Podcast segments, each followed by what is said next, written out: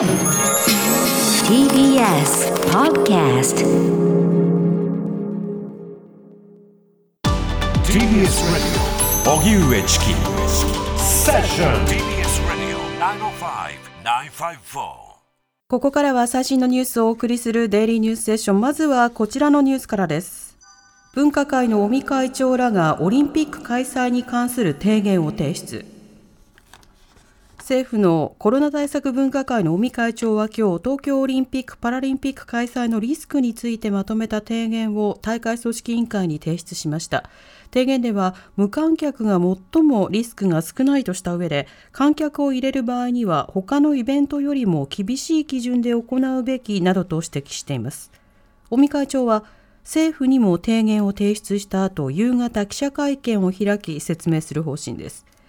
一方、組織委員会の橋本会長は今日、組織委員会の新型コロナウイルス対策専門家会議の冒頭で、観客数の上限について、政府の方針の下で運営することが基本だと述べました。その上で、まん延防止等重点措置の解除後1ヶ月程度は、大規模イベントの参加人数を最大1万人とする政府方針に基づいて検討する意向を示しました。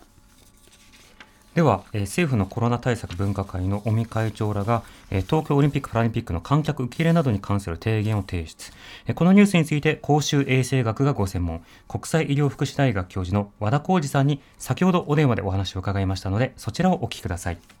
和田さん、こんにちは。こんにちは。よろしくお願いします。よろしくお願いいたします。さて、今回、えー新型コロナウイルス感染拡大リスクと東京オリンピック・パラリンピック、こちらに関しての提言というものが提出されました。この提言を提出するに至った経緯というのはどういったものだったんでしょうか？はい。まあ、あの私はあの厚生労働省の、まあ、アドバイザリーボード等にも参加させていただいておりますが、はいまあ、通常であれば国内の感染状況をきちんとモニターするという役割を担っております。うんまあ、今後の予測も含めて、まあ、この今、あインドからのデルタ株と言われるものも増えてきつつある中で、まあ、この夏をどう、まあ、乗り越えていくのかというような状況の中で、えーこのオリンピックといったものがどういうふうに国内の状況に影響があるのかといったことをまあ考えるというのがきっかけです。まあ、はいこ。れはあの尾身先生が国会でもあのお話になられていたように、まあ、徐々にこう少しこう注目度が非常に高くなってきたところも、えーあります。まあ、はいその一方で、その国からこれをやってほしいという依頼は直接にはなかったものですから、まあ、今回はどちらかというと、独立したまあ会議体ということで、まあ、自主的にということで、えー提言をまとめています。ですので、うん今回、名前を連ねている方々おりますが、あくまでその個人としての参加であって、あの書面にもあの組織が書いてないように、あの個人として、医師として、えー医学者としての、まあ、あ作成という位置づけになっております。なるほど。ということは、自主的な有志としての発信ということですか？そうですね、まあ、あの有志の発信ということであのお考えいただいて結構です。ただ、うんこれまでつ常にこう議論を一緒にしてたメンバーでのあの議論だということになります。はい。これ、提言を出すという話、2週間ほど前からあのなさってたと思うんですけれども、今日でのタイミングというものについてはいかがですか？はいあのまあ、基本的に骨子のようなところは、まあ、比較的こう早くできておりましたが、やはりその、まあ、語尾をどうするか、まあ、どういうふうに伝えていくと一番伝わるのかという議論、そして、えーまあ、皆さんのコンセンサスを得るというところに、まあ、一定の時間がかかってしまったというふうには思います。うんまあ、よりあの私たちもその正確性というものが、いわゆるまあ学術によるものとして、まあ、極めて重要でございますので、えーデータについても、まあ、一度出てきたデータだけではなくて、より正確性を持って、そしてよりまあ皆さんに分かっていただけるようにといったところに、どうしても時間がかかってしまったところはあります。まあ、なるほどそ。してあの、まあ、ついでながら申し上げると、あの多くの人は本業をしながら、まあ、これはあのいわゆる無給として、まあ、副業でもなくその、まあ、ボランタリーでやっておりましたので、えー多くはあー空いた時間を使ったり、まあ、就業時間が終わってからの、まあ、仕事になりましたので、まあ、時間がかかったことは本当に申し訳ないとは思っております。あの今回あの、政府からの依頼やあの諮問がなかったということで、自主的に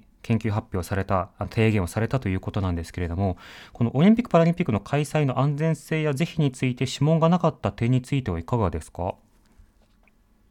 そうですねあの基本的に会議は政府からの諮問の中で、まあ、行われるものでありますので、まあ、政府もその、まあ、私たちに、まあ、諮問していいのかどうかというのは、非常にちょっと迷われていたところは、えーあるのかもしれません。うんまあ、やっぱり今回のその、まあ、提言をまとめる中の私も一人として関わったところで、あの思っておりましたところは、やはりその組織委員会の危機感といったものが、どうも私たちの危機感とは大きく違うだろうと、はい。い、ったところが一番の,、まああのまあ、問題点だったというふうに思います。うん。やはりあの組織委員会は、ご自身のそのいわゆる大会をどう運営するのかといったことに注力を本当にしていただいているのは、プレイブック等を見ても、えー分かりますし、これから本当に大きなオペレーションがあるのは分かっておりますが、そのはい周辺の国内の状況にどういう影響があるのかというのを、あまりこう組織委員会として発信してこられなかったんですが、やはりこうした大きなイベントをされる際には、その影響も含めて、まあ、考える、それはまあ政府だったのか、組織委員会なのか分かりませんが、まあ、この夏を迎える中でのこの危機感というものが、まあ、だいぶ違うところが、まあ、今回のこういった提言を出すところにもつながっているように思います。うんあのその提言の中身について伺いたいんですけれども、まずあの観客の収容については、無観客開催がまあ望ましい、リスクがまあ下がるというような話がなされています。この無観客についての判断についてはいかがでしょうか？はいあの観客を入れるということについて、もちろんその観客、例えばじゃあ1万人を入れると、そこでじゃあどんどん感染が広がるかというと、それはさまざまなこう対策をしていくことによって、まあ、コントロールはできないわけではないんですが、やはり全国から人が移動してくる、特にまあ東京だけではなくて、さまざまな場所で今回、大会が行われますので、まあ、特に北海道のようなところでは、ですね特にこうマラソンだとか競歩だとか、そういったものがまあ行われるとすると、かなり多くの人の移動がまあ見込まれます。はいですので、えーそういったことを考えると、まあ、観客はできるだけ少ない方が、まあ、あリスクが低いだろうということで望ましいとは書いています。ただやはり、まあ、開催する場合の、おまあ、条件といったことも今回一応記載はさせていただいております。うんこれあの開催するならば無観客がいいというような書き方ではあるんですけれどもこれあの逆にですねその無観客なら開催していいというふうに例えば人によって受け取る可能性もあるんですがここはどうでしょうか？無観客なら開催してよいということ、まあそうです、それはあのどういうふうにとらわれるかによりますが、まあ、今回のその提言の中には、あのまあ、すでにあのご批判もいただいているようにも思いますけれども、つまりその中止のようなところにまでは、まあ、あの踏み込んでいないではないかというようなあのご指摘は確かにいただいております。はいまあ、あの私たちはあくまでそのこの冒頭にも書いておりますように、そこの判断をする立場ではないということを、まあ、まず申し上げておりまして、特に私たちは、特に私たち、そして医療従事者というのは市民の命を守るということで、まあ、これまでずっとやってきておるわけですので、はいまあ、その中でやはりその国内をどういうふうに守っていくのかという観点での、まあ、勝ちぶりということになっています。ですから、これを見た上で、まあ、あとはもう組織委員会やあ政府にどうするかを考えていく、当然、我々もその今後、まあ、もう1ヶ月後に迫っておりますけれども、あの必要な対策は躊躇なく打っていただけるように、えーしていくつもりでございます。なるほど。あのいろんな感染対策をしてくださいということを大会の、まあ、組織委員会、そして政府に対して予防していますけれども、政府に対して感染対策の継続と経済的支援というものを強力にしてほしいということが書かれています。これ、具体的にどういったものが想定されるんでしょうか？はい。あの経済的支援は今回、特に、まあいまあ、医療者で書いておりますので、どういうふうにすると一番困っておられる方が公平に、公正にこう支援がで伝わるのかというのは、ちょっと私たちもあのできておりません。ですので、そこはあまた経済の詳しい方や政府にしっかりとそこは考えていただきたいというふうに考えておりますが、うんまあ私たちとしては生活がやはりまあ、困窮してしまいますと、これもまた健康の問題につながりますので、まあ、そこも含めて、えー国に考えていただきたいというふうに思います。うん、なるほど。またあの観客を入れた場合はどうするのかというこちらの点についてはいかがですか？あのまあ、一つにはですね観客をまあ入れるということのほ前にですねやはりこれから7月の23という一つのこう開会式そしてその後も8月その後のパラリンピックと考えるとかなり厳しい状況が想定されています。はい、今、ある程度東京もこう下がっているのでどうしてもみんな例えばその今、飲酒をどうするかというところでですねオリンピック以外でも日常の生活の中での、えーまあ、難しい判断もありますけれどもあのやはり飲酒が始まってきて、また人の動きが出てきて、そしてまあオリンピックというこう、まあ、ムードが出てくる中で、私たちやっぱ人の行動というものが大きく急にこう変わってくるんじゃないかというところが非常に大きな危機感としてあります。はいですので、やはりそのまず、まあ、観客を入れる、入れないよりもですね、やっぱりまずはこう国内で起こり得ることを想定して、こうなったらやはり、まあ、場合によってはやめ、まあ、あの観客を入れることはやめるだとか、まあ、そういったこう考え方をですね今のうちから、まあ、組織委員会には持って示していただくということが重要です。特にあの自然災害と違って、まあ、感染症まあ、大体2週間後が分かりますから、大体その大会においてもこの2週間後をこう見ながらやっていくとですね、あのどこでやっぱり止めなきゃいけないのかっていうのが、まあ、それほど、まあ、難しくなく判断はできるわけですが、それを当然、まあ、判断して行うとなると、これがまたよくこう政治の中でこう時間が経ってしまって、えーやはりこの1週間、2週間の遅れで、まあ、大きな感染拡大をしてしまうということがこれまで起きておりますので、うんまあ、そこがないようなあー厳格なあー体制であったり、判断であったりということが今後求められると思います。なるほど。あの今回和田さんが今伝えたいことというのはどういったことでしょうか？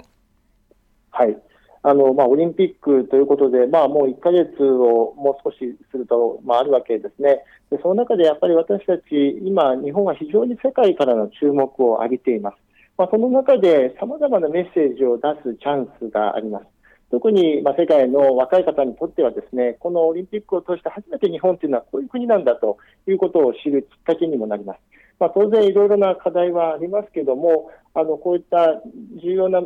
時期において、まあ、どうしてもこの、まあ、オリンピックをやるという中でも、あのできるだけ世界に、まあ、あのメッセージを出してほしいなというふうに思っております。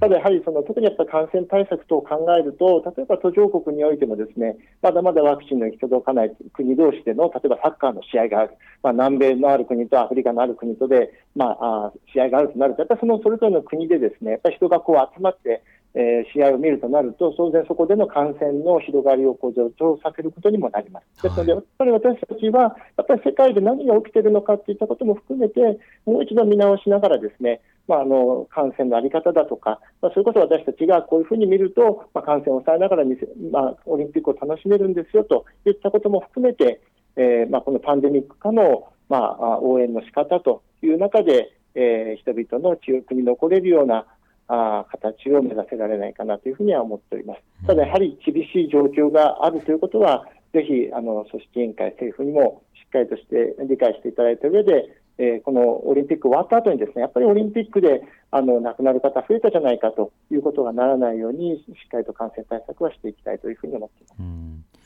わかりました。和田さんありがとうございました。ありがとうございました。えー尾身会長らとともに提言を提出、えー国際医療福祉大学教授の和田浩二さんにお話を伺いました。TBS Radio